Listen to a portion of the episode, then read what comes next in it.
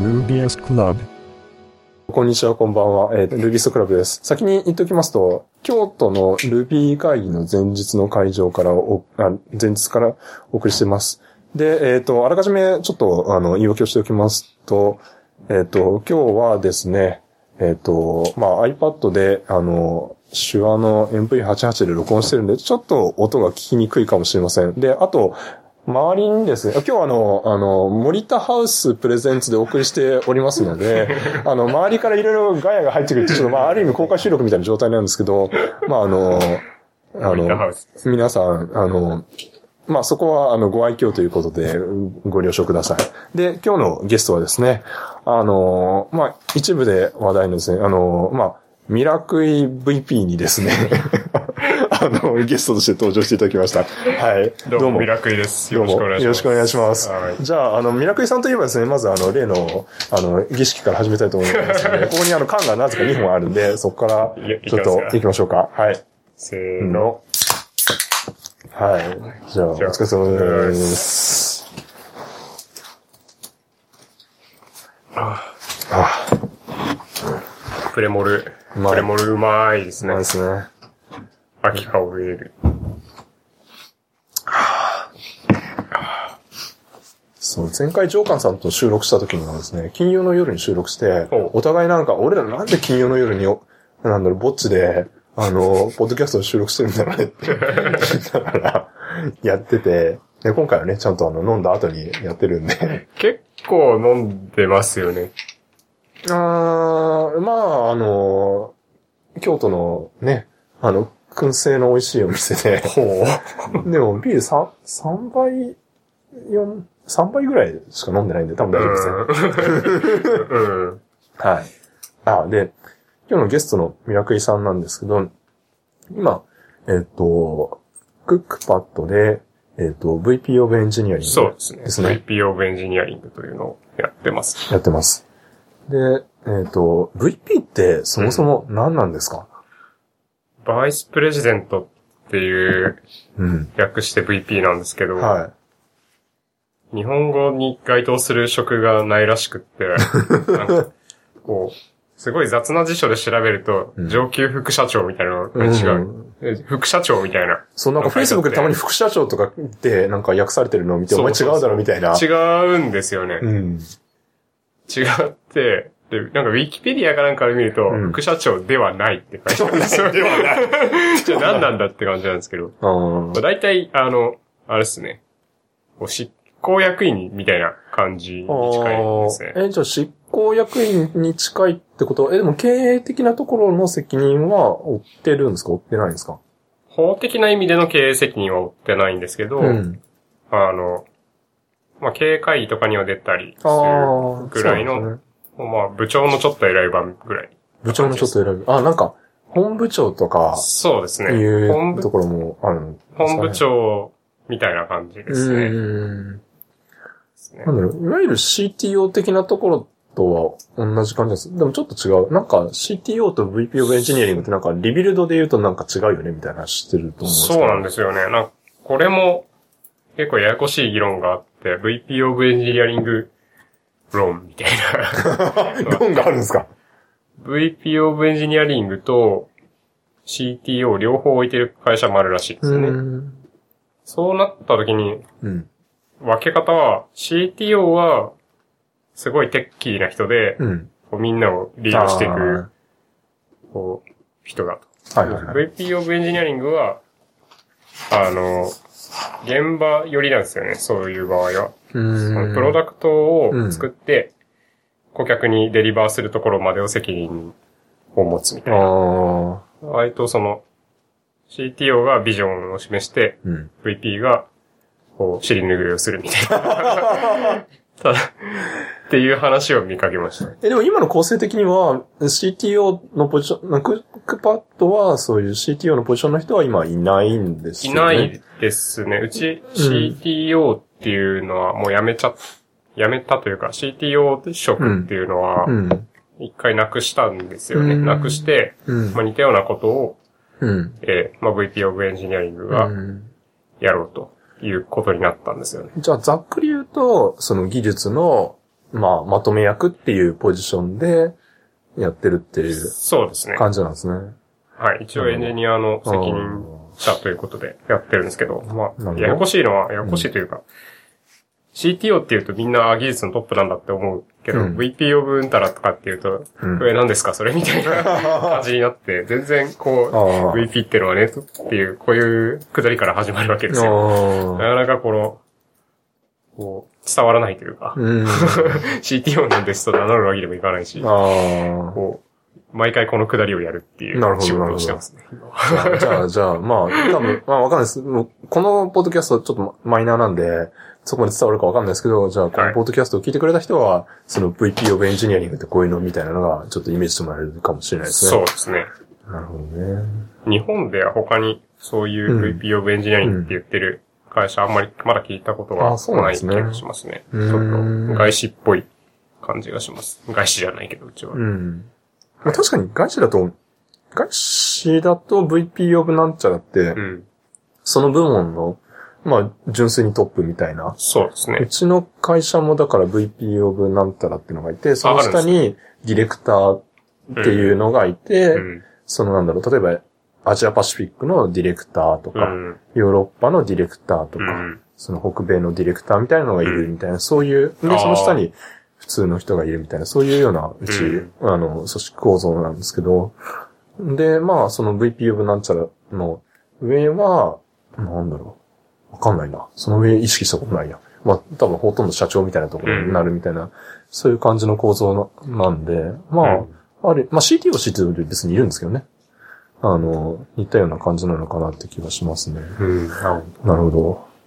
いや、でも、全然関係ないですけど、僕とミラクエさんって、お同い年というか、同い年ですよねですよね。で、はいまあ、大学もたまたまたまたま。同じで、そう、だから入ってから知って、マジかよ、みたいな そう。感すじなんねで。すけど、同、同僚になってからそうそうそう。お話を聞いていくと、そうそうそう。実は同級生だったっていうことがわかるというそうだ感じでしたね。そう、だから、いやー、マジ、ミラミラクエ、ミラクエさんが VP になったって聞いて、ああ、どんどん登ってるわ、みたいな感じで。僕はその、その、なんだろう、VP になったって話を聞く前にもう、あの、今の会社に移っちゃったんで、うん。そう、あそうなんだって感じでは、あるんですけど、登り、登、り、ってる。登りというか、でもだって僕が入ったタイミングが、その、えっ、と、2013年にクックパッドに僕入ったんですけど、うんそのタイミングでもうインフラ部長でしたね。でしたよねはい。だからその時も、だから、なんだ、まあでも結構部長陣の中では割と若めの、若い方でしたね。ですよね。はい。うん。だったから、なんか、おすげえ部長か、みたいな感じで。そうそうそう。いや、でもなんか、いろいろ話、あ僕、まあ、その、外、外で僕部、部も、部署が違ったんで、だから直接そのなんだろう、あのーまあ、マネージするされる側になったことないんですけど、うんなんだろう、見てると、すごい、なんて言ったのかな。その、気配りをすごいしてる人だっていうのはいろんなところがいっぱい聞いてて、胃に穴穴開かないか大丈夫かなみたいな話もチラチラ聞いてたから、気配りっていうのうが、ん。何をもって気配りかっていう感じなんですけど、僕がやってるのは、うん。こう、話を聞いて、うん。ニコニコして、せやなって言って、言ってるっていう、え、だって、とはいえ、とはいえわかりを示すみたいな。うん。出たわかり。わかり、わわかる、わかるわかり、いう。もうね、わかり、わかり手とかその辺の話を僕はあの、だから、クックパッドから抜けてから、なんか、わかり手とはみたいな感じで、よくわかる。そうそう。結構用語でき、なんだろう、クックパッドから用語が生まれて、どんどん Ruby 界隈に広がってるから、うちのインフラ部うん、が、インフラ部が割とうん。新しい言葉を生み出しがちなんですよね。ああ、なるほどね。そうですね。わかりとかやっていきとかうん。言ってますね。すごい。いや、でもその話がなんだっけ。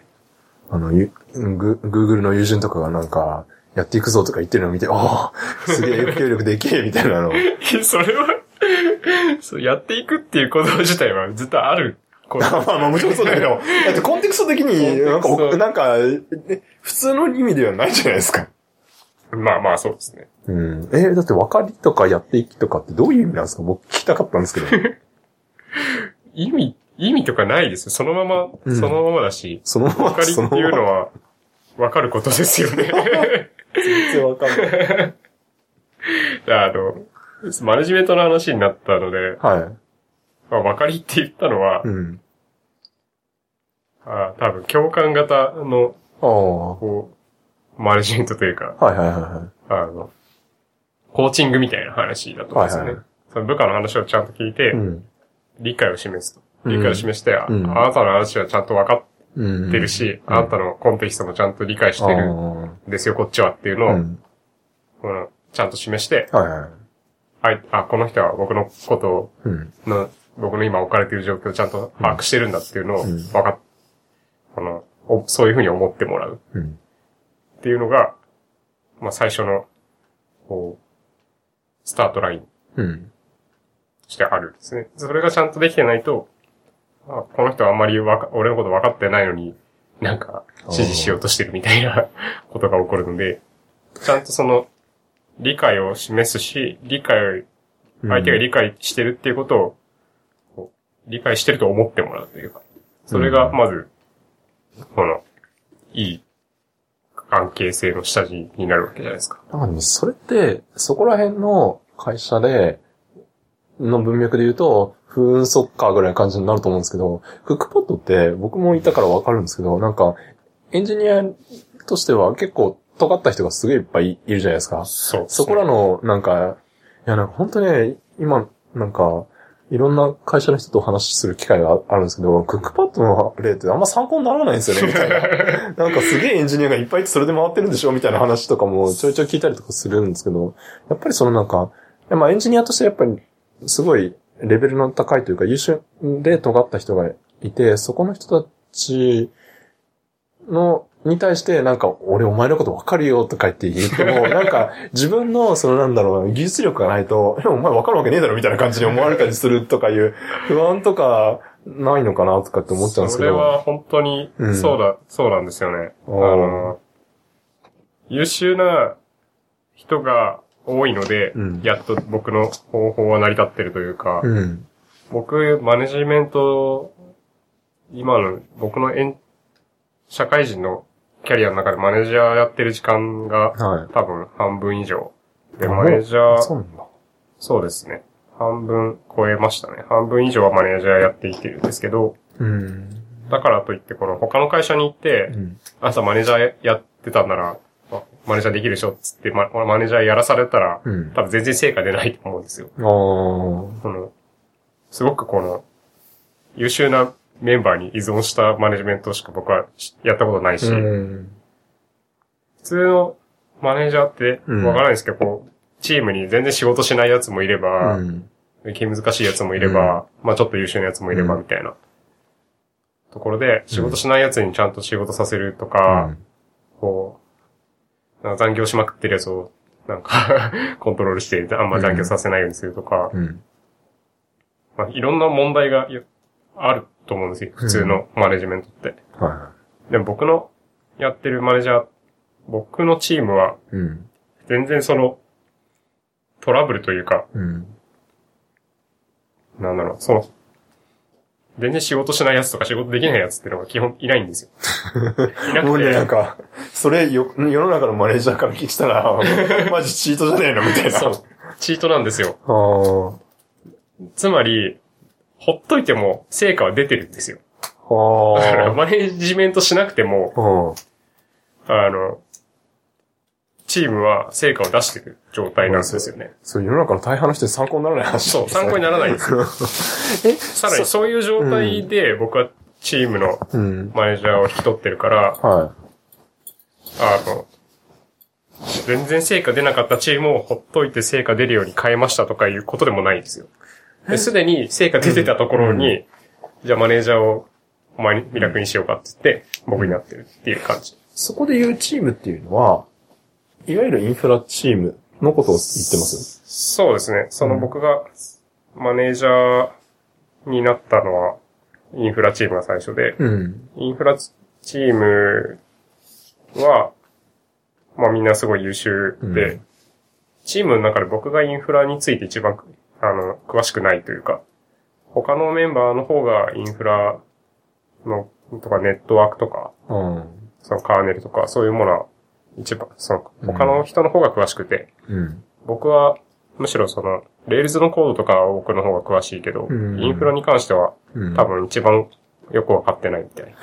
なぐらいの、なんだろう、 mirakuiさんがマネージャーになった時って、その、もう、Tofuとかは作った後なんでしたっけ？あとですね、あー。そう Tofuっていうのは、うん。えークックパッドで、うん。えー使ってる画像配信の仕組みで、えーと、S3 に保存しといた画像を、えーオン、オンザフライというか、うん。オンデマンドで、えー HTTP のリクエストを見て、な画像の縦横サイズとかをリクエストに指定しとくと、リサイズして返すってやつですね。それはアパッチのモジュールで書いたんですけど、それが僕が何年か前に作ったやつが、未だに、えーうちの部で運用されてるっていうものですね。それは豆腐ってやつです。で、それを作った時は、インフラですら、あ、インフラチームではあったのか。えっと、それを作った時には、まだ明確にそのインフラの部っていうのはなかった。そうですね。人数がまだ少なかったので、技術部っていう部があって、そこにエンジニア、あらゆるエンジニアがいたんですよね。うん。インフラの人もいればサービス作ってる人もいれば。で、その中で、インフラっぽいことをやってる人たちが、こう、ちょっといた。一人とか二人とかうん。っていうぐらいの状態で、その豆腐ってやつを作ったんですけど、うん。それやってるうちに、あ、じゃあ、本番に出すんならサーバーも見ようかみたいなうん。感じになって、こうだんだん、こう、監視当番が回ってくるようになったりとかして、いつの間にか、こうインフラチームっていうのができて、うん。僕、できた時に僕はインフラチームの中に入っていたから、うんあ、僕はインフラなんだってその時に思ったみたいな。ああ、なるほどね。で、それをやってるうちに、そのインフラの部ができた後に、その部長が、まあ、どうしてもマネージャーやりたくないと。うん。当時の部長が。なんか、それ、それ、すごいね、あの、クックパッドの人って、俺マネージャーやりたくないからクックパッドに来たんだみたいな人がすげえいっぱいいるような気がするけど、当時からそうだったんですか？そうなんですよ。ていうか本当に、そうですよね。面接とかしてもマネージャーやりたく、マネージャーやりたくないのに最近やらされるようになったから受けに来たんですっていう人結構い、結構いらっしゃって。いや、で僕、最初うのんマネージャーがね、吉織さんだったんですけど、吉織さんももともと、ドワンゴでマネージャーやってて、もうマネージャーやりたくないからクックパッド来たんだって言って、言ってたんで、なんか、マネージャーやらなくていい会社だと思われてる節がある。いや、本当にそう、うんそうですよね、確かに。うん。マネージメントしたいですとかって言ってる人うん絶対いないから、え、でも、マネージ、マネージメント得意ですっていう人は、なんだろう、大変じゃないですか、受けに来た時に、じゃあ他に何できるんですか？っつって。マネージメント得意ですで近づいてきたら結構警戒しますよね。いや、なんか、その、結局、なんだろう、そういう意味で言うと、マネージメントもできるし、コードも書けるよっていうのが多分スタートラインとして、マネージャーに求められるのかなっていう気がしていて、その、要するに、えん普通の現場の、現場のっていうか、なんか、そのマネージ、マネージャーがいて、その、エンジ普通のエンジニアがいて、でも普通のエンジニアが結構尖ってるから、うんそういう人たちって、なんだろう、え、俺、お前、お前より俺コード書けるんだけど、みたいな、なんか、感じになるときって全然あると思うんですよね。そうですよね。うん。マネージャーになった時はすごい悩みましたね。おそそうなんですか？最初は、うん。その僕もバリバリ、バリバリ、その現場でコード書いたりとか、うん。サーバーやったりとかしてる状態でマネージャーに変わったんで、で、僕の前にマネージャーやってた人は、結構その両立ができていたんですね。マネージメントもすごいやるし、うんコードも誰よりも書くしみたいなうん。のができてた人なんで、うん。その人とマネージャーを交代したんですね。交代して僕がマネージャーになってその人が僕の部下になるっていう入れ替わりがあったんですけそど、のマネージャーの方の名前って聞いても大丈夫ですか？えーっと、まあ、そうですね。世の中にある情報をかき集めればわかるので、えっと、あれですね。菅原さんっていう、ああの、今、リッジポールとか、うんうんそういうの作った人はいはいはい。で、まだ、あ、そうですね。その方が僕の上司だったんですね。部長で。あの、な、なんでも DSL を書いて、そうですれね。なんだろう、手動のオペレーションを全部ぶっ殺すぞっていう 感じで、はい。あの、や自動化してるっていそうですね人ですよね。うん。そうそう。だめちゃめちゃ生産性が高くて、うんこう、週末が来るたびに新しいプロダクトを生み出してるみたいな、すごい人なんですよすごい。ですね。で、そういう人がマネージャーもやってるっていう姿を僕は見てたので、マネージャーはちゃんとエンジニアリングもしなくちゃダメだっていうのがかなりあったんですよねう。んなんですけど、えっと、実際にやってみたら全然できないんですよ。マネージャーって。雑用の集合体みたいなうん。感じなので、うん。本当にしょうもない、しょうもないって言ったらあれですけど、うん。こう、月末月初の中の処理とか、あの、勤怠の処理とかみたいな。勤怠の処理とか、期末が来たら来期の予算立てたりとあか、なんか本当にいろいろあるんですよね。うん。で、そんな中で生産性を出すのは結構、エンジニアとして生産性を出すのは、もう本当無理に近いというか、どうやってやってたんだろうっていううん。感じなので、うん。で、どんどん自分自身の生産性が落ちていくんですよね。マネージャーになったことで、うん。コード書かなくなるから、うん。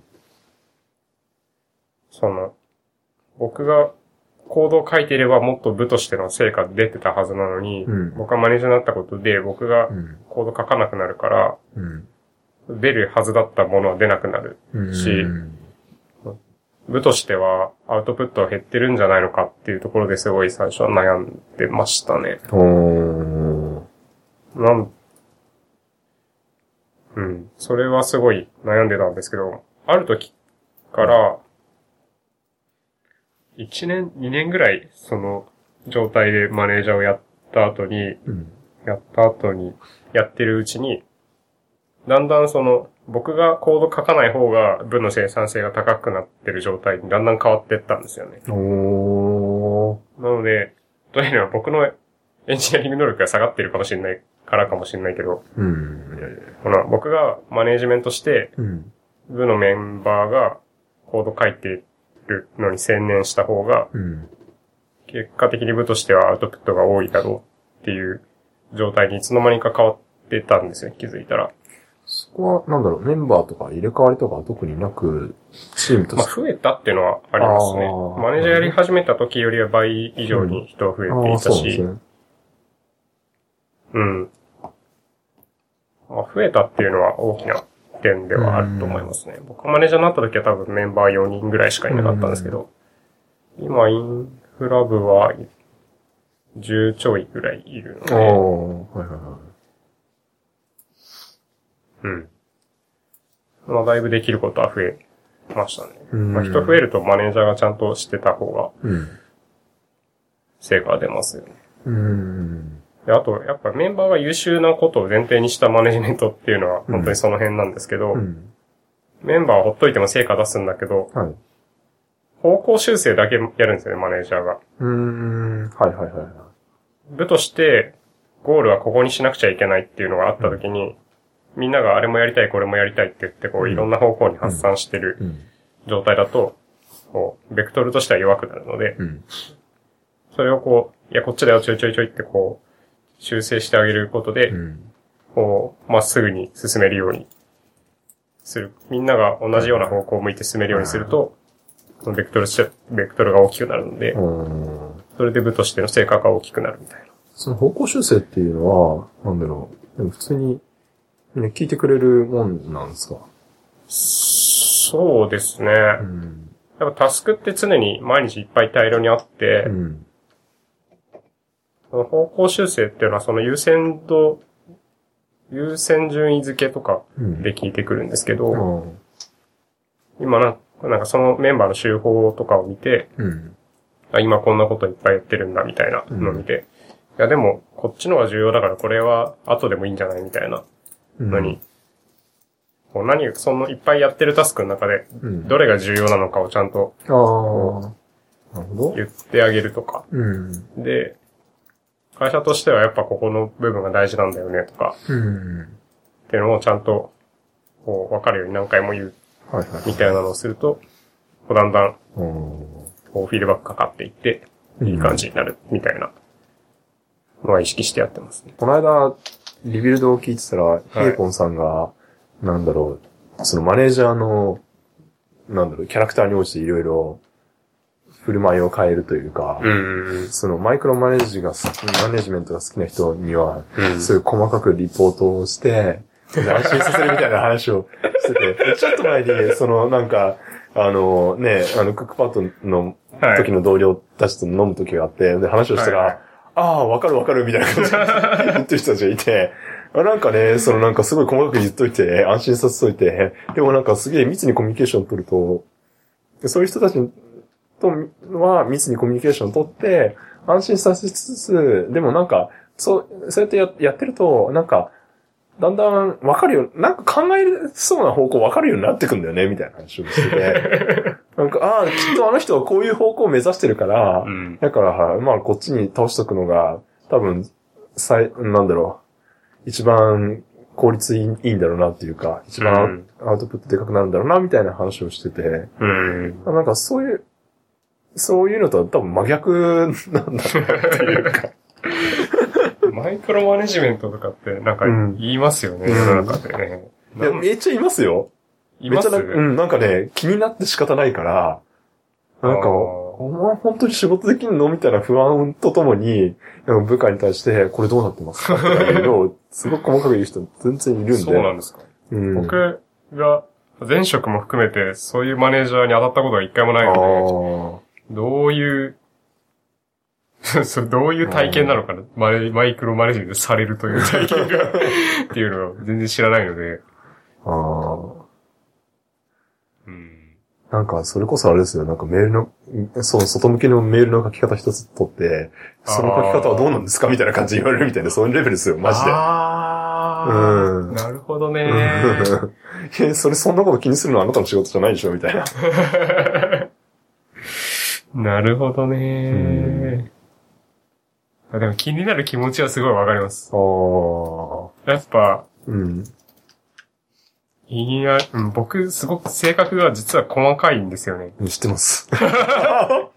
え、めっちゃだって掃除、だって、あれじゃないですか、なんだっけ、あの、クックパッドのキッチンとかが荒れてる時に、はいはいまず大体最初に、あの、なんだろう、あの、アナウンスをするのはミラクリさんっていう、そういう僕イメージあるんで。キッチン片付けろメール昔はそうそうそうそう。あれマイクロマネジメントですね、あれが。ま、いや、あれマイクロかっつうとマイクロじゃないと思うんですけどね。違う。だ、だいたい荒れてたんで。なまあ、荒れてます。荒れてますね。まあ、キッチンを荒らすようなやつは、仕事もダメだみたいなこと言い始めると、まあ、マイクロマネジメント。ああ、まあね。うん。そうか。まあ、確かに、人によって、こう、こだわりポイントってすごいあるじゃないですか。まあ、もうこれそうですねこれ許せないでしょうんみたいなうんそういうのを突き詰めていくとやっぱマイクロになるんでしょうね。うん僕の場合だと、その、文章がす、やっぱり気になりますね。メールの、今はメールの話でしたけど、はいはいその、メールに限らず、あの、部下の原稿を読んだりとかすることは結構あるんですよ。その、雑誌に載せるための原稿をレビューしたりとかうん。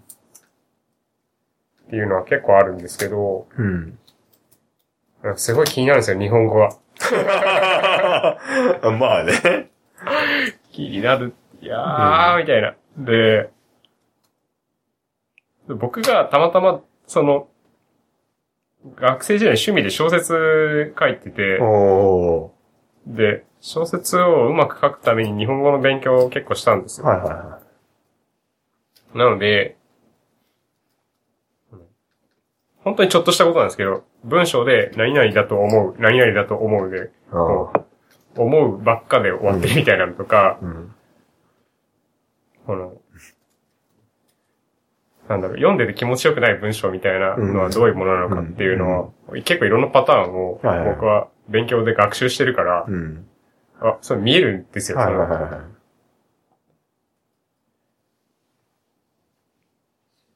い。例えば、うんその、何々したりっていう、たりっていうのがあるじゃないですか。うんこの、ご飯を食べたり、ビールを飲んだりするみたいな。あたりっていうのは必ずペアで使われなく、ペア以上で使われなくちゃいけなくて、何々したり、何々あしたりする。なんだけど、たりが1個で使われてたら誤用なんですよね。とか、いはいはいはい。そういう細かいパパターンを大量に、大量にじゃないけど、まあ、常識的な範囲で知ってるんはい。ですけど、エンジニアってその、ちゃんと国語の勉強とかしてない人が多いから、技術文章とか書いても、うん。まあなんかしっちゃかめっちゃかだったりするわけですよ。ああ。しっちゃかめっちゃかだったりして、うん。ああ、もう全部これ書き直して、みたいな。それかられ、かられながら、とはいえ、とはいえな、みたいな。ちゃんと、その人が編集者に怒られて、うん。構成されて、うん。こう成長することが大事だと思って、でもぐっとこらえてうん。直すのはやめるんですけど、あいやもう、正気を保つのが難しい。あ本当にね、本当にストレスフルな時間ですね、人の文章を読む。人の、ちゃんと。それで。つい言っちゃい、うん言っちゃうのは、うん。なんかこ一回その、遂行してからうん。見せて欲しかったしいな、みたいなことを言うんですけど、いや、それ絶対に一回は遂行してますよ。そう、その、まあ基本的にはそれを何のために言ってるかっていうと煽りなんですよ。で遂行してから出してるに決まってるから、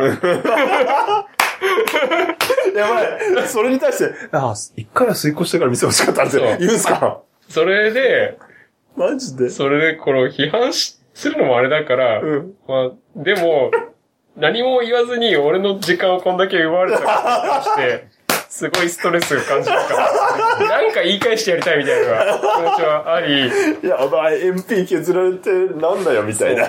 で、なんかにこやかに次はすい、次は遂行して、起きてね、みたいなやばい、やばい。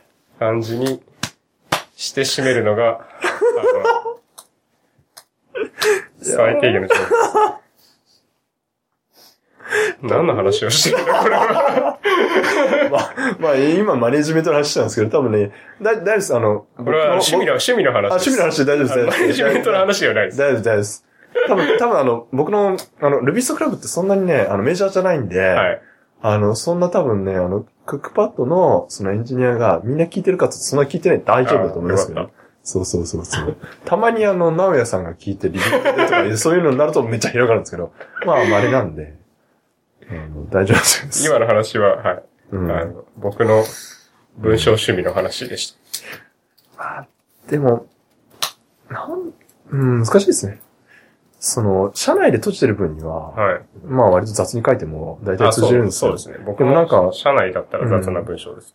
その、外に出た瞬間になんか、コンテクストが共有できなくなるから、うん。そこでなんか相手に誤解を生まないようにするためにはどうしたらいいだろうみたいなのを考えなきゃいけないから、僕も今の仕事だとお客さんに対してメール打ったりっていうのが、うん。まあすごいいっぱいあるんですけど、なんか、やべえ、俺今までお客さんにメール真面目に打ったことなかったみたいな感じで、どうやって書いたらいいんだろうみたいなのおで。客さんにっていうのはなかなかないですよね。そう。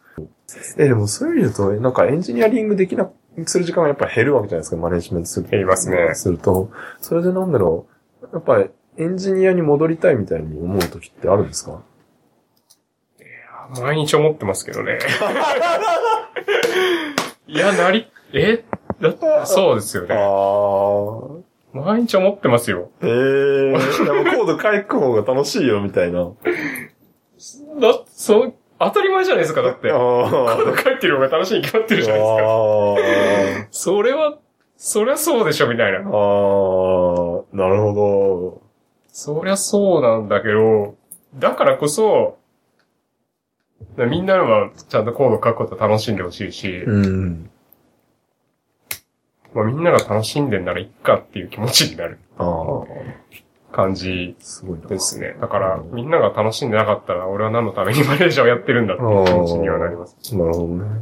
ああ、でもそういう意味で言うと、割と、なんだろう。ポリシーというか方向性としてはすごい明確ですね。うんそのなんか、みんな、エンジニアのみんながうん。楽しむみたいなところをちゃんと追求していくっていうのは、まあ、そうなんですけど、うん。あ、直哉さんが言うところの、うん。サーバント型マネージャーなんですよ、僕は。あフェイトゼロっていうアニメがあ。って、はいはいはい。僕あれめっちゃ好きなんですけど、はいはいはいあの、まあ、聖杯問答っていう回があって、はいはいはいはい。あの、サーバントがうん3人でこう、はい。王とは何かについて語り合うんですよね。うん。で、その、まあ、主人公サイドの、まあ、セイバうん。ーは、まあ、アーサー王なんですけど、うん。その人が、その、サーバント型マネージャーなんですね。うん。つまりその、王は、自分を犠牲にしてでも、このうん。民を守って、うん。みんなを導くんだと。うん。まあそのために、その人はすごい犠牲になってて、うん。めっちゃ辛い人生を過ごしてるんですけど、うん。で、それについてその、聖杯問答に出てる他のサーバント二人は、それを否定するんですよね。うん。他の二人は、その、まあ、王っていうのはもっと合法来楽に過ごして、うん。その、みんなが憧れるようなうん。豪快な人生を送らないと、うん。その後に続くものも出てこないし、うん。みんなが王になりたがらないとか。うん。だから、その、みんなの奴隷になってるようじゃダメだみたいな、うん。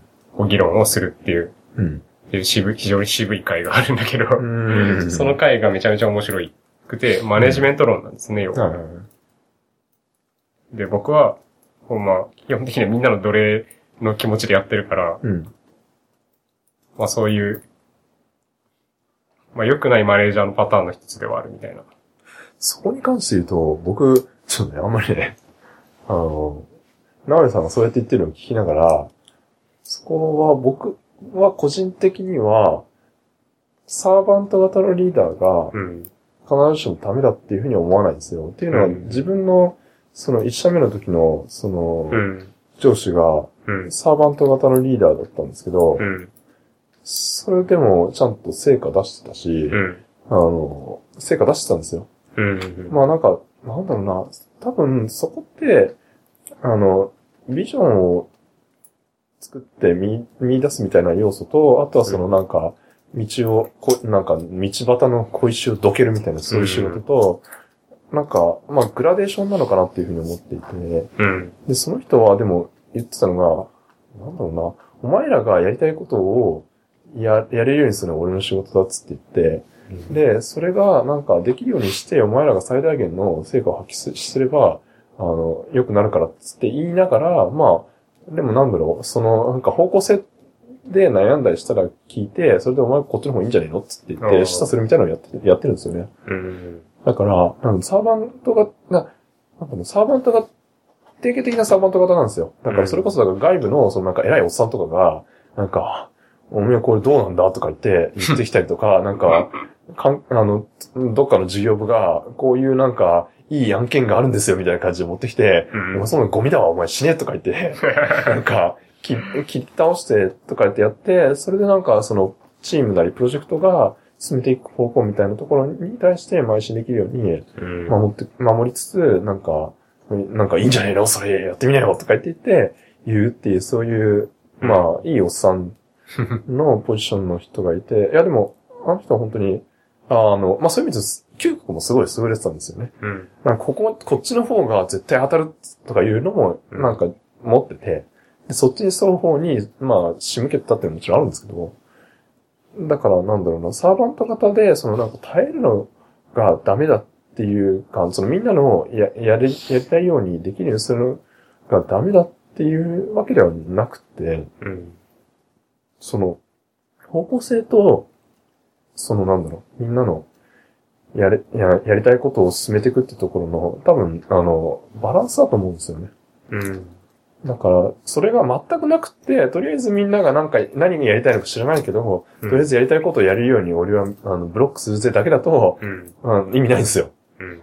なんか、多分そこはさっきの、なんだろう、それこそだからみんなの、あの、メンバーのほ話を聞きながら、こっちの方がいいんじゃないの、ちょいちょい、あの、軌道修正するみたいに言ってたじゃないですか。うん。で、そこの要素がちゃんとあれば、あって、だから会社の方向性とかつすり合わせたりとか、今だからここが、こっちに行くと面白いとか、うん。そういうのってやっぱ、エンジニアとしての感覚としてはあると思うんですけど、それが、ゼロだと、ただのいいおっさんで終わっちゃって、で そこは多分、多分そういう人だと、なんかさ、そういう人をし想像して、サーバント型のリーダーはクソだっていうのは多分そうだと思うんですよ。なるほどね。だけど、そのなんか方向性としてある程度、なんか、なんだろうな。てか、やっぱり人としてついてきたくなるのって、そういうなんか、こ、なんだ、この人についていくと、なんか面白そうなことできるし、そっちの方向性ってなんか間違ってないと思うな、みたいなのがメンバーも多分感じると思うんですよね。うん。で、そこが、あの、共感できるっていうか、あ、こっちにじゃあアクセル踏もうみたいなので、いける人？じゃないと多分無理で、うん。だからなんか、その、わかんないけど、その、聖杯問答の中での朝王は、もしかすると、だからその、ビジョンなしの、ビジョンゼロで、なんかみんなのやりたいことだけ、もうすげえ極端な例として書かれてて、みんなと多分なんか残念だなっていう感じになっちゃうんだかなっていうのは。確かにそうですね。うん。ビジョンはないですね、朝は。そう。いや、実際の朝はあったのかもしれない。うんだからアル、トリアさんにはないですね。そう。だから、そこは、うん。まあ、極端に、もちろん、作品の中で極端に描描かれてるのかもしれないけど、実際問題としては、そのなんだろう、サーバント型だけどいいママネージャーっていうのが、まあ僕の個人的な経験だけど、うん。いるなっていうのを思っていて、なるほど。まあその人は今なんか、アメリカの研究所をちょっと立ち直してきてよみたいな感じで、自由奔放にやってるんですけど。うん。なるほどね。そう、だからそこはなんだろう。結局、多分最終的なアウトプットとして何をその出していくかとか、うん。それをどうやって、あの、最大化するかみたいなところがブレてなければうん。いいんじゃないかなって気がするんですけどね。なるほうん。ど。まあ、大体部下にとってやりやすいのはサーバント型の人ですよね。まあ、それはそうですね。うん僕うの、ん。社会人になってから僕のうん。上司ってみんな思えばサーバント型的な人が多かったので、うん。すごいやりやすかったんですよね。はいはいはい。そんなに無茶ぶりしてこないし。あサーバント型の人はあんま無茶ぶりとか。しなくて、基本的にこう部下のやるモチベーションを尊重するというああ、はいはいはい。感じなので、なるほどね。すげえやりたくないことはそんなに降ってこないみたいな。ああ。すごいですね。そんな空気を読む上司僕はあんまないっすわ。空気を、いや僕はそういう人たちの中で、うん。こう、マネジメントを見て育ってるから、うんどうしてもそうしちゃうんですよね。はいでもう、本当に嫌な仕事とかうん、あっても、うん。こう、辛すぎて触れないみたいな。かわいそすぎてみたいな。あ。だから自分でやっちゃうみたいな。感じになってて、それはその、それで悩みですね。やっぱりモチベーションが一番大事。だと思うんで、モチベーションだけはお金で買えないんですよね。うん。まあ、給与を上げるとかっていうのはお金で買う方法としてあるかもしれないけど、エンジニアのめんどくさいのは、なんかみんながみんな給与でモチベートされないみたいな。なるほど。そう。給与とか別にいらないんですとかって言い始めるやつとかいてもややこしいです。いらないじゃないだろ、みたいな。やべえ。なんか、なんかみ、などっかで見見ましたね。なんか、あの、面接の時に給与の話をしてくれる方がまだ楽だみたいな。そうそうそう。だから、お金いっぱい欲しいんですとか言ってる人の方がまだ分かりやすいって、うんでもお金で給与上げればモチベートされるし、うん。給与下がればデモチベートされて、うん。ですごい分かりやすいじゃないですか。うん。それはすすごいいいんですよ。うん。だけど、もう、どんだけ給与を上げても全然、いや僕はちょっともう給与とかいいんで、みたいな 感じになってる人はもうなどうしていいのかわからない。多分そっちは、なんだろうな。プロダクトとして作りたいものをどうやって作り出してあげるまあそうですね。かそういう話なんそうそうそう。ですよね。そういう人を、うんまあむしろお金で直接モチベートされる人って少数ですね、エンジニアは。特に。なので、まあ、そういう人たちは、やっぱちゃんと自分のす納得のいく仕事うん。で、ちゃんと自分のキャリアになるような仕事うんがちゃんと常にあるかっうん。ていうところがすごい大事なので、うん。もうそういう、その人が何をやりたい人なのかっていうのははい。常に見てるというか、そこしか見てないですね。うんそこしか見てなくて、うん。俺今やってる、俺が今や書いてるこの講座は 俺のキャリアには全くならねえだろうなって思ってる人があ出ないように。っていうのは気を使ってますね。なるほどね。でも、今って、そういインフラ部長かはいら。VP になって、はい。そういう意味で言うと、なんだろう、対象とするエンジニアの数って増はい。えて増えるんですよね。ましたね。なんか、そういう意味だと、インフラ部長の時と、なんだろう、一人に避ける時間って、やっぱうん。変わるじゃないですか。全然なくて、困ってるんですけど、インフラ部の時は一人一人うん面談できたんですけど、うんあの、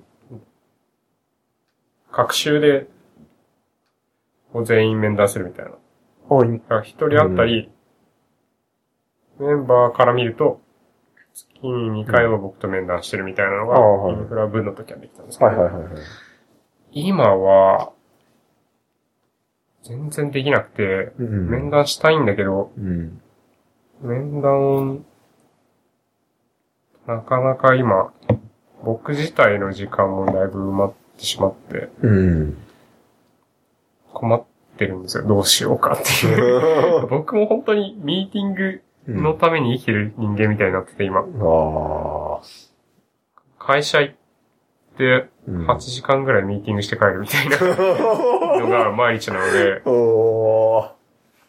飯の時間、飯の時間があればいい方で。飯の時間ないから会議中に弁当を買ってきて会議で食うみたいな。やばい。ランチミーティングしませんかみたいな、そうそういう感じ。いや、もうランチミーティングほど最悪なものないですよ。本当に。休憩ってし意味知ってる？みたいな感じですよね、本当に。ね、そうっすよね本。当に嫌なんですよ、ランチミーティング。いやー、週に1、2回ぐらいあるんですけど。マジで。そう。ランチミーティングとかいろいろやりすぎてし、向こう2週間分ぐらいも完売してますね、僕のお昼は。ランチ行きましょうとか言われても、あ、すいません、来月っすね、みたいな 感じになってて、今。えー、メンバー、ぶ、今、それまでは、うん VP になるまでは部下と、部下と普通のもあれだけど、うん。まあ部のメンバーとうん。一緒にランチ行くのはもう毎日のようにやってたけど、うん。今は、全然できないですね。そっか、じゃあもうインフラカレーとかやってる場合じゃないんですね。やってる場合じゃないですね。本当にもあう、三なんか、10分、20分がもう惜しくて、あ。ああ。どう、だトイレに行けないんですよ、まず。マジで？ずっとミーティングしてるとトイレに行けないんですああ。よ。あ1時間ミーティングして、それ、その後も別の会議室で1時間ミーティングしてみたいな。あ。あだと、トイレ行けないけど、ずっと喋ってて喉乾くから水は飲んで。どんどん膀胱が、みたいな。ああ。やばいですね。すいません、ちょっとトイレ行くんで次のミーティング3分遅れます。はいはいは生活をしています。い。すごいな、想像でこれ、きないな。こんなこと言ったら誰もなりたがらないから。やりたいわけないでしょ、やばい、なんか、本当にこ。の間、この間だって、あの、インターンに、クックパッドのインターンに来た若者がビラクリ VP ルートに夢を感じてますみたいなのをブログで書いてて、なんかその実態がこれだとちょっと、えななり、なりたくないでしょ、だって。いやでも、なんだろう、そういう意味で言うと、え、自分の今のモチベーションとしては何にモチベーション置いてるんですか？いや、それ聞いちゃう。うん、いや、なんか素朴に気になるんだけど。何なんですかね？え、そのなんだろう、例えば、コード書くとかっていうのは週末にやってるとかみたい週な。末うん。にやってるんですよ、ああ。最。近。もはいはいはいはい。う、もう癒しですね。コード、あコードあ書くと、うん。あ、俺エンジニアだった、みたいな。なこの、なんだろう、このビームの温かい感じ、みたいな。やばい、それ僕 EMAX だからわかんないけど。シークだ。え、っていう、ほえ？ーっこりしますね。今、どういうの書いてるんですか、週末は？もう書いてるとも呼べないけど、いや、そんなに。最近は、絶対仕事で使わないラストを勉あ、強してたりラストはいはいはいはい。いいですね。あの、なんか、硬派な感じがエンジニアリングしてるっていう感じがするんですよね。なんか、Go よりラストだみたいな。そう。あであと最近ちょっとーうん。は、あの、仕事で迫られ、必要に駆られて、Swift の、へー。Swift の勉強というか、iOS の。開発の、もう本当に iOS の入門僕なんか人生でなんか100回ぐらいやってるんですよ。オブシーよりは、Swift の方が全然いいです Swift なら若干モチベーション上がるかあ、な本当に？あなるほど。そう。それで、なんか、えっと、なコードスクールじゃなくて、なんかオンラインのうん。教材を見ながらへー。チュートリアルしてます。オンラインの教材って、いい、いいっすかっていうか、なんか、僕なんか、 Courseraの machine learning ぐらいしかやったことなくて。うん。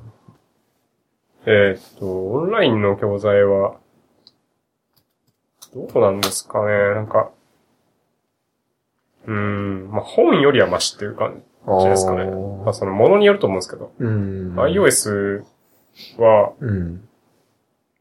Swift のアップデートとか、X コードのアップデートとかがあって、はいはいはい。そもそもその、うん。紙、紙は頼れないっていうのがはいはいはいはいあるじゃないですか。。あるあるあるある。オンラインの教材は、まあお金かかってるからまあまあアップデートされてるんですよ。うん。そこでちょっと信用ができるかなっていうのはんありますね。でも、その、なんでそういう人のオンラインの、その、コーコースを受けようと思ったんって？ええー、まあ Swift か、iOS アプリ、うん。なんだろうな、すごい書きたい気持ちと絶対書きたくない気持ちが同時に存在してて、な、な、なんすか、その。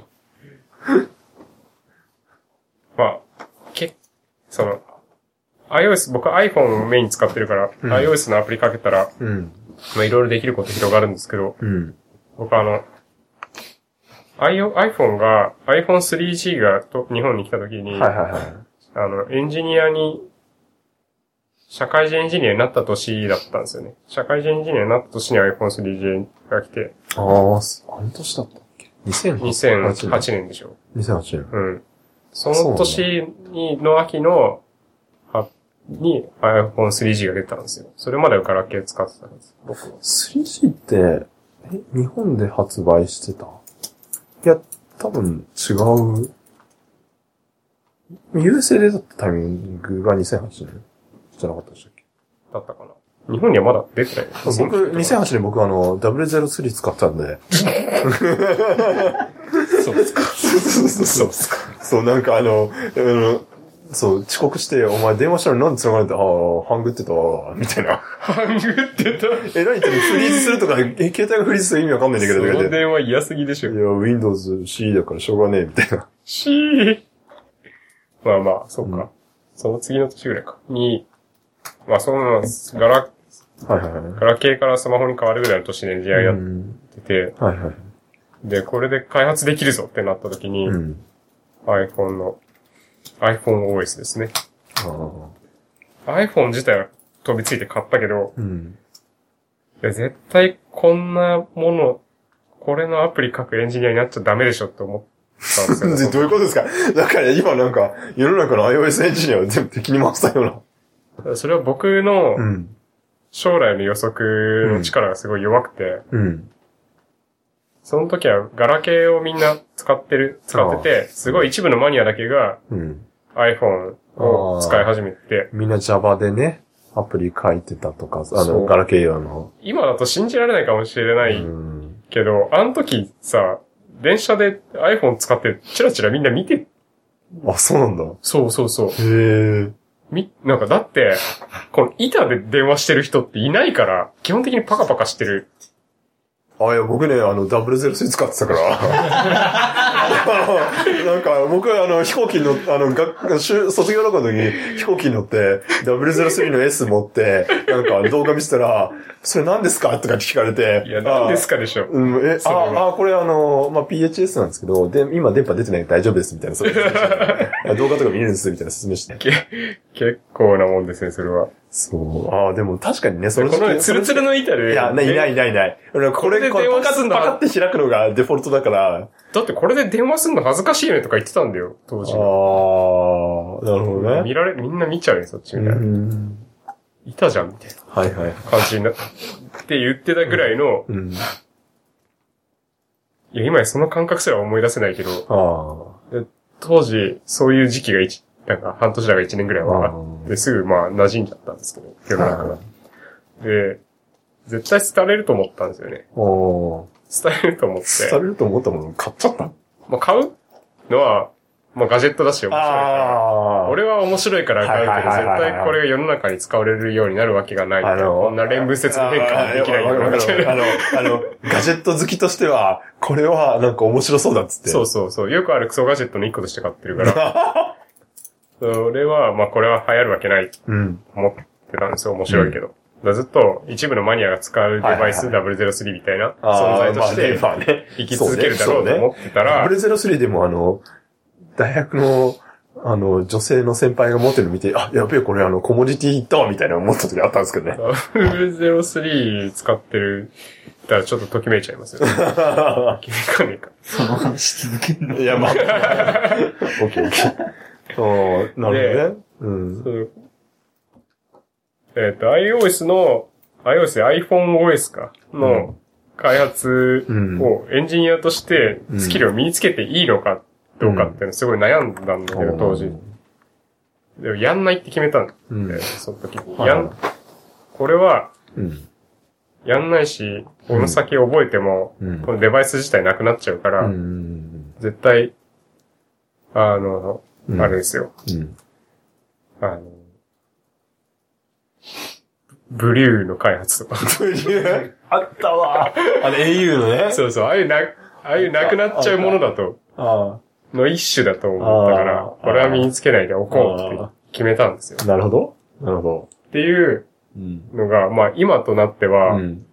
その時に始めてた人は、もしかしたら、なんかアプリで一発当ててるかもしれないみたいな。ああ、最初期のね。最初期の人たちう。んで、まあ未だにそれで食えてるというか、うん。それを専業にして、iOS のアプリエンジニアで飯食ってる人はいくらでもいるしう、ん。食えてると。うん。ブリューのエンジニアはいないけど。そうね。そう。意外に、意外に、意外や意外、うん。生きてるんですよね。はい iOS はいはいエンジニアというはいジャンルが。うん。全然僕先見の明ないなというか、エンジニアとして、こう将来の予測をする能力はないんだっていうのを、なんか完全にその時にきっぱり諦めましたね。うん。なるほどね。諦めながらうちのエンジニアのトップしてるから、うん。こう、どうしたらいいんだっていうのに今悩んでます。でも、そういう意味と、今のポジションで、そのなんだろう、技術的なところに将来のその投資をするみたいなところっていうのは、なんだろう、自分の責任範囲の中にあるんですか？ありますよ。あだから今、こう、今話題の機械学習をやったりとか、ああ、機械学習。はいはいはいはいはい。流行ってるらしいじゃないですか。流行ってるらしいですね。僕から言うとね、僕、機械学習とか何々してるってなんで、ああ、そうですね。あの、人工知能って言われたら流行ってるらしいですね、つって。これ話切っちゃうんですけど。人工知能。人工知能ね。そうですね。ね。まあ、そうですね。僕一応人工知能、てか、かっこ笑いのね。研究室で。いやいやいや、カッコ笑いじゃないんでしょ。長尾県、長尾県普通にだってやってたでしょ。そうですね。僕思えばなんかロボットとか作っ、うんロボットとか作ってたんですけど、うん。そういうことやってたロボットになんか Java で知能っぽいのを乗せるみたいなのをやってたんですけど、もうちょっと真面目に勉強してよかったなって思いましたね。大学の時は多分変わん変わんないぐらいのレベル感なんで。そう。その時あのうちの先生は、なんか機械学習うん。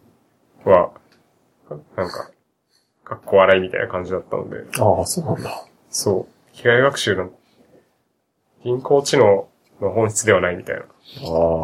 感じで、機械学習、はい。うん、そのクラスタリングとか、いやうん。ちゃんと、もうやめよう、この話は。まあ、端的にまとめると、あれですよね。いわゆるなんか人工知能みたいな、その本当に、そのなんかドラえもんとか、はいアトムみたいな自律的に動くもののサブセットとして見たときに機械学習はおもちゃであるみたいな、そういうそうです。まあ、ディープラーニング以前の話なので、まあでもディープラーニングもディープラーニングで結局だから強い AI、弱い AI ってよく言うんで。すけど、そのなんか、その自律的にロボットがなんかいろいろ自分で考えてとかっていうのに比べると、特定の目的の問題を解けるだけでしょっていう話については同じなんで。要は、賢さの本質に近づいてないんですよね。まあ、うん。当時の古典的な機械学習。まあまあ、それはそうだと思いますよ。道具としてラスリングができるだとか、っうん。ていう、まあそうですね。いうところの使い方が主だったので、うん。まあそれって賢さじゃないよね、みたいな。まあでもそこは今も変わんないと思いますけどね、ディープラーニングになってもね。うん。まあちょっと、多分なんかできる幅が若干広がって、うん。っていうところだから、まあその連続的なところの範囲なんだと思うんですよ。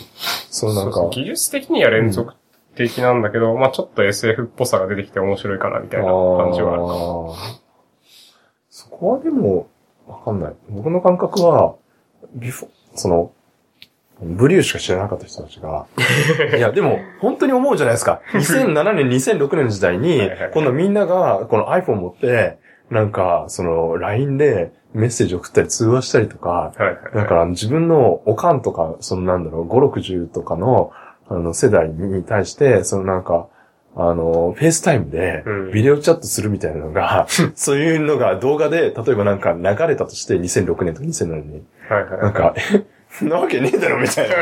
お前妄想乙みたいな感じで思ったかもしれないじゃないですか。でもそこは今だから連続的なところに来てるから。まあ確かに。うん。そこはまあ多分あんま大きくギャップがある世界ではないんだろうなっていうのは思いますけどね。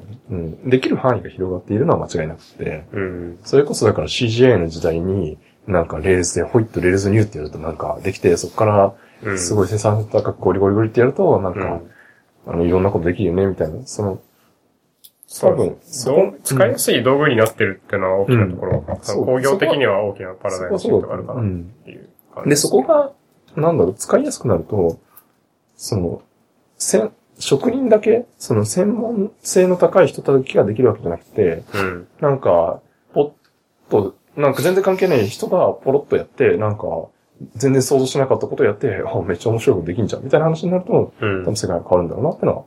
そう。すごいディープラーニングのいいところでもあり、問題はなんかアホでも使えるみたいな、あって、ああ、まあそうですね。そう。それ、数学とか全然わかんないけど、なんか学習できたわみたいうなん感じにな、ができるので、だから僕に、僕みたいな人には、は、すごいラッキーだけど、うん。やりながら、これ、有賀さんには怒られるな、怒られるな、と 思いながらいつもやってます。怒んない、怒んない。怒んないけど、い やわかんねえわ、と思いながら、鼻くそほじりながら、こう、層を増やしたり増やしたりみたいな。どういう意味があるんだろうとか思いながら。僕は、僕はどっちかってあれですけどね、プロダクトに対してそれが本当に価値が出るのかどうなのかみたいなところが一番気になああ、るそうですね。だからそこがちゃんとブレてなければいい。うん。結構まああるのが、そのなんか、すげえ、すげえことやりました。ディープラーニング使ってみたいなのが、それ自体がなんか目的になっちゃうと、うん。うーん、で、えそれいくら稼げるっけみたいな、ふうに僕思っちゃうんで。結局、プロダクトをやを作りたいところが目的としてあそうそうそうそって、まあ、その中で、あ便利な道具があるから、よくわからないなりに使ってみて、で、プロダクトに入れてみるみたいなうんところが、うちの今のうん機械学習の使い方として。まあでも、はいとは、とはいえ、だってなんか勝間さんとか見てると、ちゃんと中勉強してやってるから、ああ、そうですね。そうそうそうまあ、コーセラは最低限やってるみたいな。うん。そこをちゃんとやらず、なんかやらずに適当にやるよりは全然。全然っていうか、そこをやるとやらないと全然違うから。 Courseraを見てやるのと、 Qiitaを見てやるのと違うあっていう。全然違う、全然違う。あの、コーセ、 Courseraの、あの、 machine learning のコースって、そういう意味で言うと、すごいよくできてるっていうか、あれ多分本にはならないんですよ。あーなぜなら、本にすると、なんかね、何冊になるんだみたいな感じになっちゃうから、結構丁寧にやってるから、うんうん。そう、みたいなのがあって、あれをちゃんとやった後でっていうんだったら、あまあまあまあ、その、勘どころ分かった上で。それだからあの、なんだろう、 scaffold を超えれない Railsと、うん。その後超えてちゃんと普通に業務できる。全然違うじゃないですか。そんな感じですよ。ほんと。 Qiitaはなんか TensorFlowのうん。チュートリアルをやってみた記事がなんか死ぬほど上がってて、なんだこれはみたいなあんま見ないかこの世界観は一体みたいな感じになってます。うん。あでもいやーだから見る人が増えると、いろんな見なきゃいけない範囲が増えるから、そうそう、そういう大変ですよね。よくわかってない機械学習のチームもマネージしなくちゃいけないってなっ。お疲れ様でございます。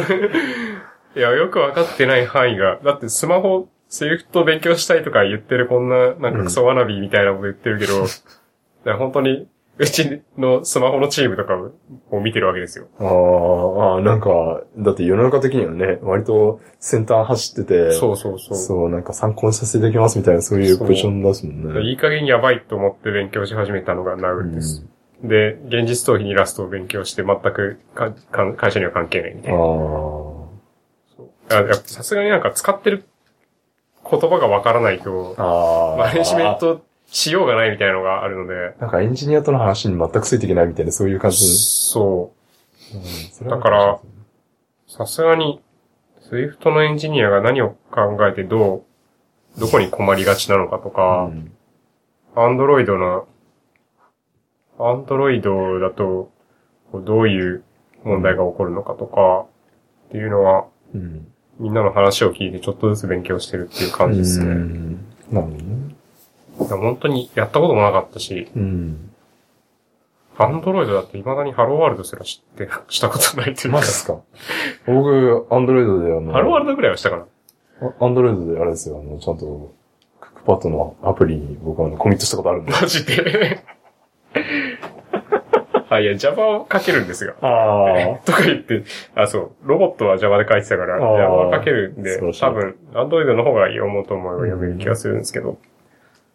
うん。まあ、それ、でも OS 由来の SDK とか全然知らないので、はいはなかなか、い。うん。全然まだ自分のものにできてないですね。うんつい最近始めたんで。それ難しいですよね。そのなんか、なんだろう。なんか、僕の、そういう意味で大学の時の先生のすげえなと思ったのは、自分の研究の分野全然専門じゃないんだけど、なんか、研究、1, 1ヶ月に1回研究発表して、で半分ぐらい寝てるんだけど、うんで質問時間になると、なんか本質をついたところ、一番えぐえぐいところをなんか質問してきて、やべえ、このなんか嗅覚だけで生きてるのすげえみたいな。あるじゃないですか。なんかそのセンスと嗅覚で、この一番大事なところここだみたいな感じの掴んでるみたいな。はい。そこをなんか掴めるといいんだろうなっていうか、そのうん要するに、その、なんだろう、実際に現場でやってるエンジニアと同じレベルになるのって、うんマネジメントやりながらだと、まあ無理じゃないですか。うん。だけど、そのなんか本質的なところにどこが大事なのみたいなのが分かってるみたいなのになると、なんか、なんだろう、攻めれるみたいな。うんてか戦えるみたいな感じの、うんなのかなって気がする。確かうん。僕も全然手に負えないっていうか、うんデザイナーのチームもいて、デザイナーも見てるんですか？最近技術部にデザイナーのチームがあったりとかして、あ、そうなんだ。はい、あって。もう、どうしたらいいとかみたいやな。ばい。やばい。デザインも勉強、やばい。勉強みたいな。勉強いちいちしてたらむしろ、俺たどり着けないので、その、もっと別の次元の能力が必要だなっていうのは感じてました。え、でもそれはデリゲートすればいいだけなんじゃないですか？そのなんか分かってる。こいつはあ、してます、分かっるしててます。はい。なので、デザイナーのチームはデザイナーのチームのリーダーにうん。だいぶ異常してるしう、ん。iOS とか、そのモバイル開発はモバイルの人たちに異常してるし、うん。まあただ、でもそういう人たちが困るのって技術で困るというよりは、うん。その、他のチームとのやりとりで困ったりとはいか、はまあもうちょっと大きなわ方向性とかで困ったりとかするので。うん。そういうところは、こう、まあ、さっきの方向修正の話ですけど、うん方向修正をして、まあ、会社としては、うんモバイル開発もっと速度を上げたいんだよとか、うん。こう、デザイナーがいなくても、エンジニアだけである程度のデザインができるようにした方が開発効率上がるよねっていう話をデザイナーにしたりとか、まあ、そういうところでこう軌道修正をするぐらいの仕事は今してるっていう感じなるほですね。本当はもっと詳しく入っていきたいけど、難しいですよね。難しいよ。わかんないんで。ま、ま、なんかでも分かんないなりにややるみたいなのはもちろん、そそやっぱ実際現実までそこのアプローチは大事だし、うん。でも、なんか分かんないけど、偉そうなことだけ言うと、うんただの老化になっちゃうし、みたいな。そう。とはいえインフラの部門もあるので、インフラはもう分かっちゃうから、あ分かっちゃう、すげえ分かってる部門と全然分かんない部門をあ。あ一緒にマネジメントしてるから、ね。こう、やっぱ口数は分かってる方に多くなっちゃったりとかするる。し、だいぶ、いつも難しいなと思いながらやってます。まあ、そっか。でも、うんまあ、そうだと普通にやるとしたらやっぱりなんか、分かってる人にデリゲートするって感じなんだろうな。そうですね。だからデリゲートが大事ですね。う。。うんあでも、マネージャー、エンジニアやりたがらないので、あの、デリゲート先がいるのかどうかみたいな。ああ。ちゃんとマネージャーを育ててる会社だったら、うん。次の世代のマネージャーがちゃんといて、うんちゃんとマネージャー育ててる会社って、わかんないですけど。えあのちゃ想像上の存在として、いや、なんか、いや、わかんな言いい。ちゃんとマネージャー育ててる会社ってわかんない。いいや、この大辺の人企業、大企業。大企業あある、ある、ある。マネージャー育育ってるというか、まあ、じゃあ普通にそういう人が入ってくるから。それはあれでしょ マネージャーできる人ハイアリングしてるでしょまあ、それ一つの回だけどさ。一応うちから VP になってきていますから、エンジニアから。あおー。ー。VP ルーそのト。マネージャーはどっから取ってくるんですか？優秀な人がいろいろとってる。あそ優秀な人が優秀な人を取ってくる。そのマネージャーはどこで育ってるんだよ。確かに。やばい、なん人か、はいつ、え、マネそれなんかマネージャーそれはマネージャーにはいい人はいつになるのか。それなんかさ、石炭白地のと同じ感じだよね。なんか、いや、あ、あんたしみたいな。確かに。優秀なエンジニアはなんか深く掘れば出てくるみたいな。マインクラフトみたいな。マインクラフト。土の中に埋まってるマ。ジか。なるほど。マネージャーは育てられないという。わかんない。でも。いやでも、いや、ミラクリさんは、だって、そのなんか、なんだろう、そういう意味で言うと、実践に、もうポーンとほと放りな、なんか投入されながら、マネージャーとしての振る舞いを覚えてきたわけじゃないですか。まあそうですよね。そういう意味で言うと、そこの、そこのタイミングからすの、そのなんか見てた人からすると、マネージャーとして、なんか経験を積ませられたみたいな、うんそういう感じになるから、はいはいはい。うん、もともとマネージャーがなんかすげえできるぜって言って入ってきたわけじゃないですよね、うんそのフェーズでは。だから、そうですねんマネージャー、うん。まあ、やりたいとか言っちゃったんですよね。言っちゃった。言っちゃったあのこれ面白いんですけど、うん。新卒のうん採用とかやってると。学生に話をこう聞くわけですよ。学生でエンジニア志望の人うんに話を聞くと、で、エンジニア、将将来どういうエンジニアになりたいですかっていうの話を聞くんですよ、僕は。あ聞くと、大体のひ人が、なんかエンジニアリング一本ではワクワクっていけないと思うから、うんマネージャー、マネジメントの勉強をして、うんマネージャーになれるようにしたいですっていうのを、半分以上の人は言うんですよ。あ。で、ああ、いいじゃん、マネージャー、マネージャー志望のが学生がこんないるのはうんいいことだうん。思うじゃないですか。うん。でも、なんか社会人3年目ぐらいのエンジニアに聞くと、うん一人もそういうこと言ってないんですよ。マネージャーやりたいですとかって、言ってる人も全然いないんですよ。だから、多分だけど、社会人になって現実を見ると、うんああはなるまいみたいな感じになって、そ のマネージャーになりたがらなくなる。直屋さんのディナーショーの、あ、うん、に行った、あの、カッパさんが、はい。ポエム書いてたんですよ。で、そこで、なんか、あの、そうやってなマネージャーになるもんじゃねえみたいな思わせたら負けだみたいなのを書い、なんか多分そんなこと、ようなこと確か書いてあったんですよ。そう。ね。それは、多分マネージャーがなんか夢見せないといけない。そう。それが、聖杯問答の話なんですよ。なるほど。なるほど。王は夢を見せなきゃいけない。そそうしないとみんななりたがらないから、うん。うん国家が持続しないんですよ。あっていうーでもそこ。って、そこってなんかでも、難しいな僕は、うん。辛そうにやってるから、うん。みんながなりたがらないみたいな、うんミラクイみたいな、ミラクイが頑張ってくれて俺は働きやすいけど、うんミラクイみたいにはなるまいって多分みんな思ってるから。なんだろうなでも、うん。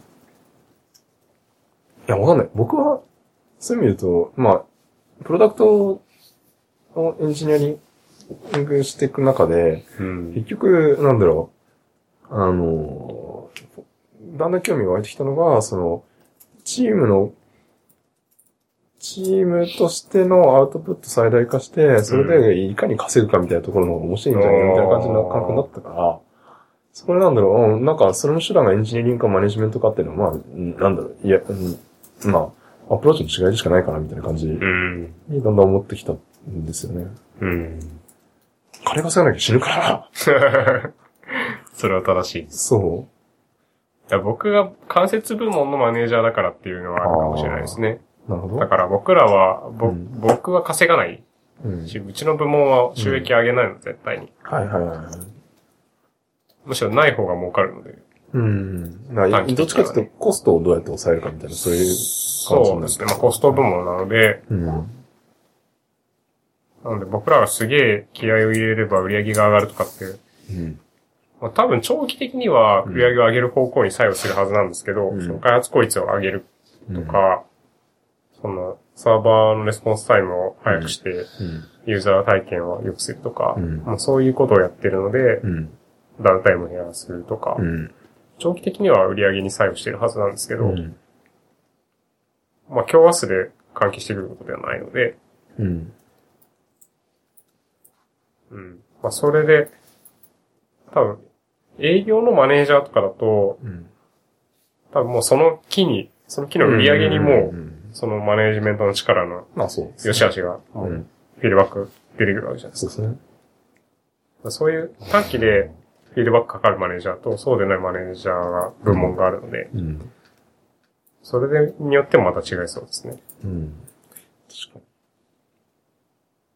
評価難しそうですね。うん。まあなんか目標も立てて、それに対してっていうのでやればもちろんいいんだけど。そうですね。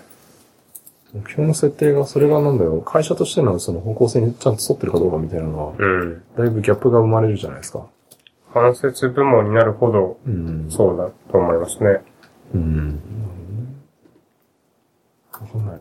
ミラクリさんがそうやっていろいろ吸収してくれてるから、その、なんだろう、メンバーのエンジニアは、すげえ楽しくやれてるんじゃないのかなって気がする。やれてればいいですけどね。やれてればいいなと思ってますけどね。うん。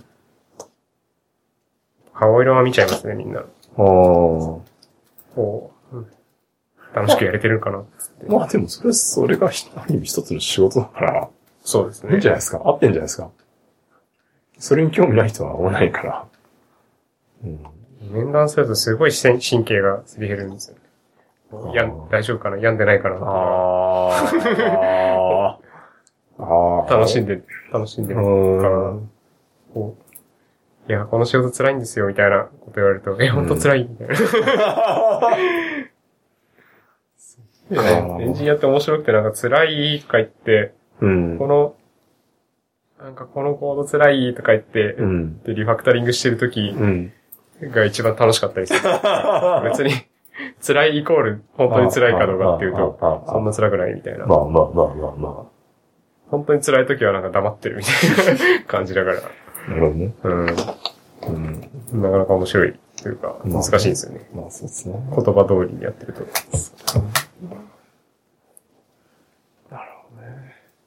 やばい、結構、話してると尽きない。尽きないですね。尽きない。マネジメントの話マは。ネジメントの話は。ああ、はい。なるほど。でもそういう意味でと、なんだろう、自分よりそういうマネジメントっていう意味でのシニアな人っていうのが、なんだろう。もう今会社にはいないんですか？その、エンジニアリング。でもマネージャーやってる人、ももと、もともとマネージャーやってた人とかはいるのか？はいますね。ん。うん。という、うん、僕も、エンジニア、社員の中では、うん。ちょうど平均年齢ぐらいなので、あ、はいはい。僕より上の人は、うん。半分以上、半分は僕より上の人っていう感じですね。じゃあ困ったらそういう人に相談したりとかっていうのは全然できるんですか？相談か。そう、そう、えめっちゃ軽く聞いたんですけど。あの、相談、って、その、本当に苦手なも、仕事、苦手なものですね。相談って、お人に頼って相談するって、本当にしないですね。ー。お不思議と。ー。あそうなんだ。うん。だから、誰に、相談ってどうやってやるのかわかんないみたいえ、な。なんかじゃあ、愚痴ったりするのは何？奥さんにしかしないみたいな、そんな感じなんですか？愚痴ったりは、うん。まあ、飲み屋で、部下と飲むことが多いので、ああ。部下に、辛いって言うな なるほど。感じですけど、どでも、ほん、でも、なんかマジに辛いやつはうん言えないことが多いので、はその、はい演役職上、あ。はいはいはい。なので、この部下には言えないこととかも多いので。どうす、マネージャーの悩みって本当に、うん。こう、同じレイヤーの人としか共有できないから、ああ、なるほどね。インフラ部長やってた時に思ったのは、うん。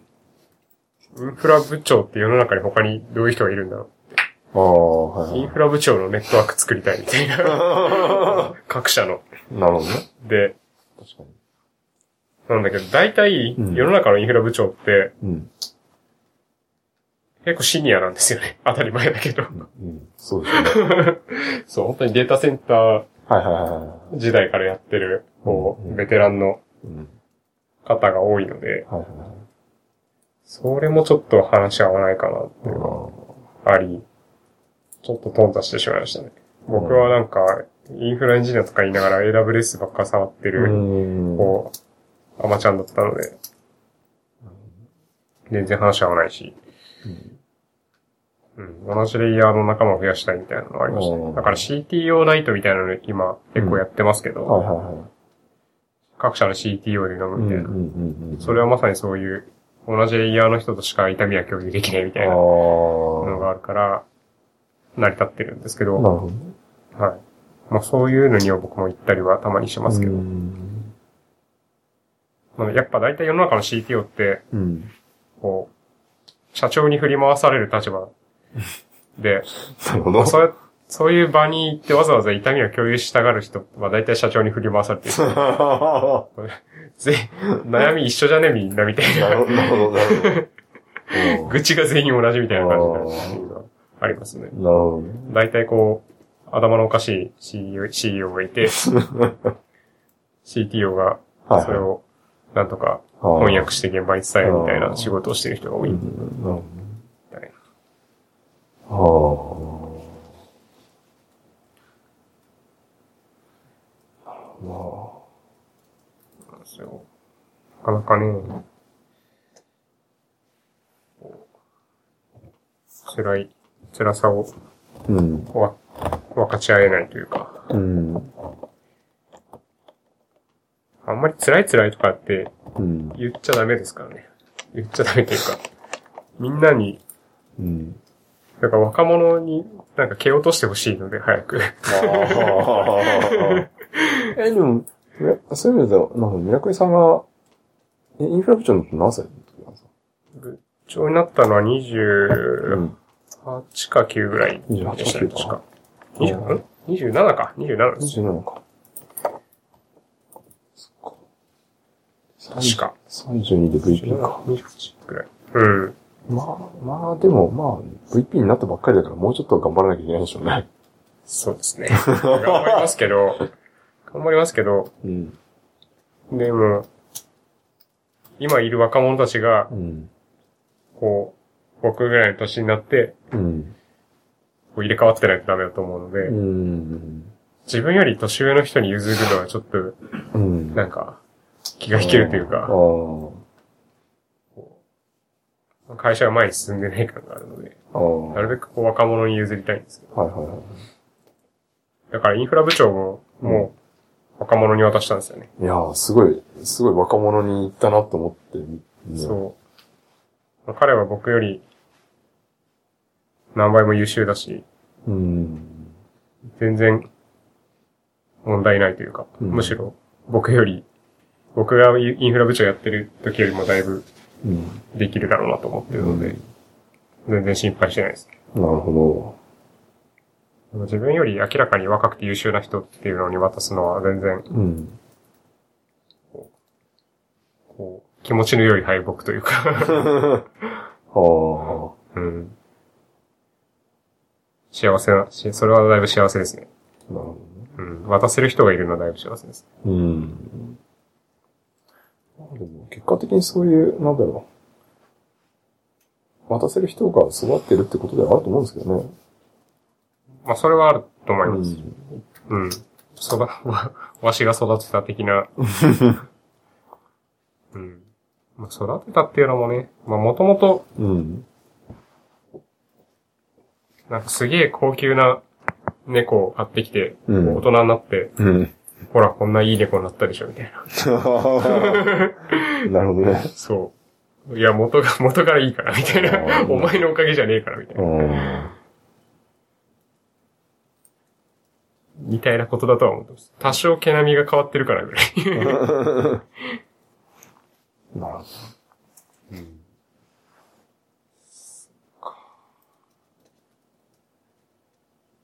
なんか、思思った以上にあれですね。なんか僕はあのミラクル VP ルートがなんか、ゆあの、夢のルートだみたいなそういう話を聞いてたから、もうなんか、夢のある話だけを今日聞聞くのかなと思って刺したんだけど、まあ現実はそうなんだなーって感じですね。VVP ルートは何なんですかね？ルートとは。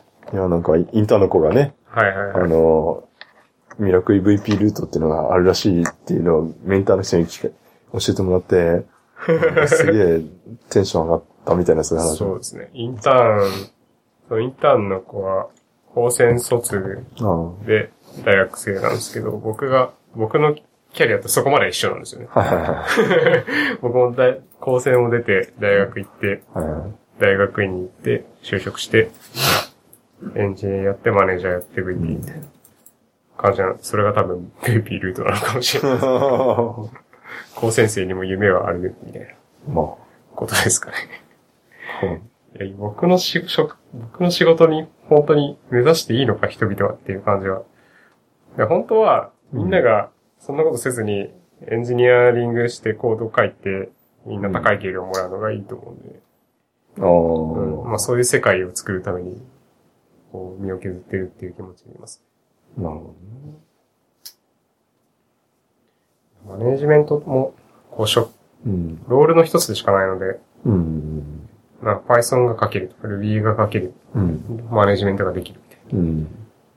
そういう一個のスキルでしかないと思うので、うん別に、うんそれが偉いからいっぱいお金もらえるみたいなのはうん。良くないと思うんですよね。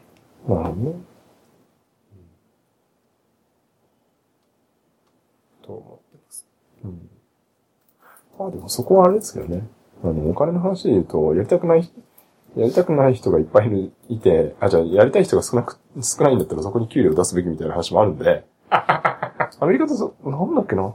本当にだからその IT 部門とかって、やりたい人少ないから逆に給料を出すみたいな話とかあるんで、なるほどね。そう。だからマネージャー、マネジメントやりたい人が少ない会社だったら、マネージャーとして給料を出すのは、みんなやりたくないんだから、やりたくないことやってくれてんだから、金出してやった方がいいんじゃねっていうのは、もうそうやなって感じになると思う。なるほど。それはありだと思いますよ。それ偉いとか偉くないとか別にね。あじゃあ僕がうんマネージメントをうん。どんどんやりたくない仕事として消化していくことで、うん。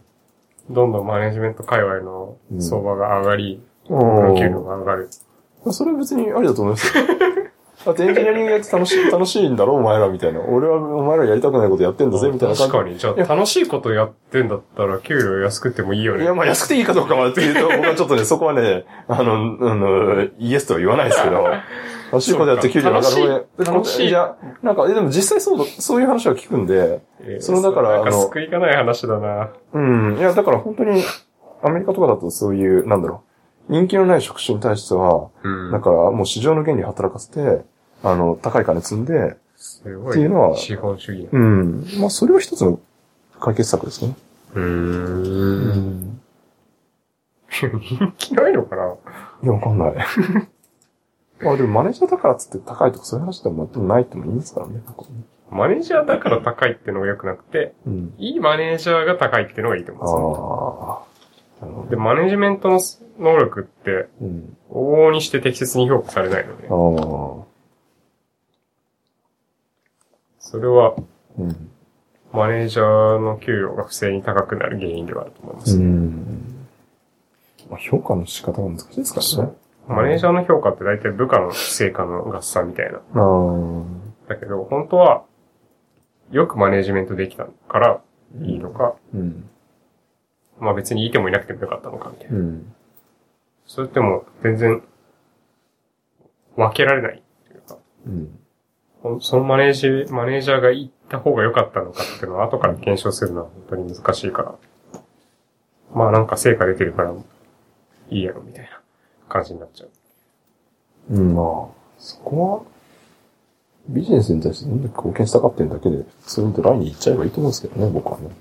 うん。うんまあ、いいんだけど、いいマネジメントができたかどうかは、持続可能性にかかってくるので来期もいいかの、いい成果がこの人は出せる、出し得るスキルがあるのかとか。それは、それ、うん、いや、それはそう、そう、そうだと思うんですよ。うん。じゃあ、それをどうやって、その、なんだろうな、定量的に測るというか、うん他の人がそれを見て、そうだよねっていうふうに言えるっていうのを仕組みまで作らないと多分ダメで。うん。それ定量化、うんうん。定量化まではしなくても、うん。なかなかそのマネジメントのプロセス自体って、そのマネージャーの上の人からはうん。評価対象になりにくいというか、うん。つまりその人はどういう面談をして、どういううん。この指示を出して、うんどういう風に部下を動かしたのかっていうのは、マネージャーを評価するときにはほとんど入ることはないのでう、ん。結果で見られるから、まあそうですね。ほとんどの場合は。うん。まあでもそれってなんだろう、ある意味、リファクタリングをしたから、それで売り上げいくら上がったんだっけ？みたいな、そういう話に近いとこあるじゃないですか。近いですね。うん。うん、難しいですね、そこはね。うん。将来的にそこはちゃんと、うんまあだから持続可能な形になってるんですっていうので、うん。これだけ、なんだろう、やりがいを持ってやってますみたいな話に見せれれば勝ちなんでしょうね。そうですね。うんうん。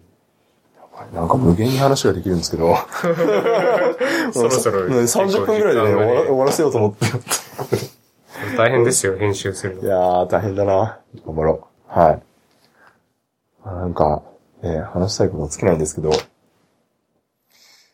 本当はあれなんですよ。あの、なんだろう、ちゃんと、アニメの話とかもね、して、あの、切ってアフターショーみたいな感じでしようかなとか思ってたんですけど、もうね、明日、明日？アニメの話ですか？うん、まあ、いや、多分ね、この話をするとね、もう、始まっちゃう、次のやつ次の話のやつ始まっちゃうから、まあ、ちょっと一旦この辺できるんですけど。はい。はい。そっか。なんか、現実、現 いや、なんか、なんだろうな、答えがない世界だから難しいんでしょうね。まあ、エンジニアリングだと割と普通にコード書いて、なんだろう、こういうもの作ろうみたいな感じでゴールがいたって、そこに対して向かっていけばいけるけど、マネジメントってなんか、何がいいみたいなのが、エンジニアリングよりもっとわかりにくいから、うん。そうしなきゃいけないでしょうね。AI がやってくんないですかね、毎日。無理ですね。そうやって言う人に対しては、まあ、まあ、あの、それ AI がやってくれたらお前の仕事ねえよ、みたいな。いや将来奪われるな仕事リストにマネージャーって入ってないのかなと思っどうなんだろう。入ってないんじゃないですか？て。でも、うん。僕がやってることって面談うん。して、そうだねって言って、言ってるやつだからそ、れ、相談にボットで、あの、面談が済むかっていう話ですよ。AI すらいらないので、いやだからスラックでファービーとかに、もうね、いやいや、もうスラックでなんか面談するよとか言って言って、ボットが言って、それでなんかボットの部屋に入って、うんなんか何かを話して、この最近の調子どうよみたいな感じで言って、なんか、ボットがそうだね、そうだね、そうだねって言ったら満足するかってそういう話でしょ。だから、石黒先生が僕とそっくりの人形を作ってくれて、はいはいはいはい。それなんかワトソン入れて、はいはいはい。そうだねって言ってれば、ワトソンいらないと思いえ、ますよ。ワトソンいらない。そうだね、ワトソンいらないでですけど、あの、うん、まあね。ラズパイでいいですね。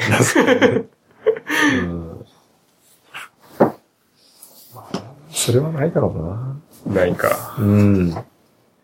AI が変わってくれたら僕がうんまたエンジニアに専念できるのに。多分ね、AI が奪う仕事ってマネジメントじゃなくて、エンジニアリングのあそっちか一部だと思うんですよね。マネージャーは人間がやり続け、そうそうそうそうそうそうそう。文化はちょっと AI になってるみたいな。嫌な世界だ。部下の半分ぐらいは AI。うん。そうか。じゃあエンジニアリングにはもう戻れないのかな、僕は。なんだろうですかね。でもだいぶブランクがあるからね、今、うん。なんか、はい、じゃあエンジニア戻ってって言ってうも、ん。すげえたどたどしいと思いますよ、今やっても。多分、多分、ちょっとやれ、なんだろう、わかんないな。なんか、適当なこと言うとね、周りから、周り、周りから殺されそうな感じなんで、僕は最近そんなにこと、めっちゃ書いてるわけじゃないから。殺されそうなの適当に言うのやめとこう。ルビーストなのに、ルビーストクラブなのに。ルビストクラブなのにね。ルビースト以来問題。いやいやいや。もう一応ルビーストだった、かつては。そう、大丈大丈夫ですよ。あの、ルビストクラブの、も、一番ルビストじゃない人は、あの、アンドロイド書いてる人ですかね。大丈夫です。はい。まあ、そんな感じで、だいぶ長くなっちゃいましたけど、はい。どうも。いや、今日はミラクリさんにゲストに来ていただいてですね、はい。マネジメントの現実をいろいろ お話ししていただきました。はい。どうも、ありがとうございました。ありがとうございました。はい、どうもありがとうございます。はい、えっ、と、まあ、一応最後にですね、えっ、と、まあ、あの、ポッドキャストの感想などは、えっ、と、ハッシュタグで、シャープルビーストクラブで、えっ、と、コメントいただけると、えっ、と、嬉しいです。はい、こんな感じでですね、あの、まあ、前回はすごいテックな話で、それを期待された方には申し訳ないんですけど、まあ、あの、なんだろう、エモい話でもな、すらないんですけど、まあこういう話もするんで、あの、よろしくお願いします。はい、それではまた。はい。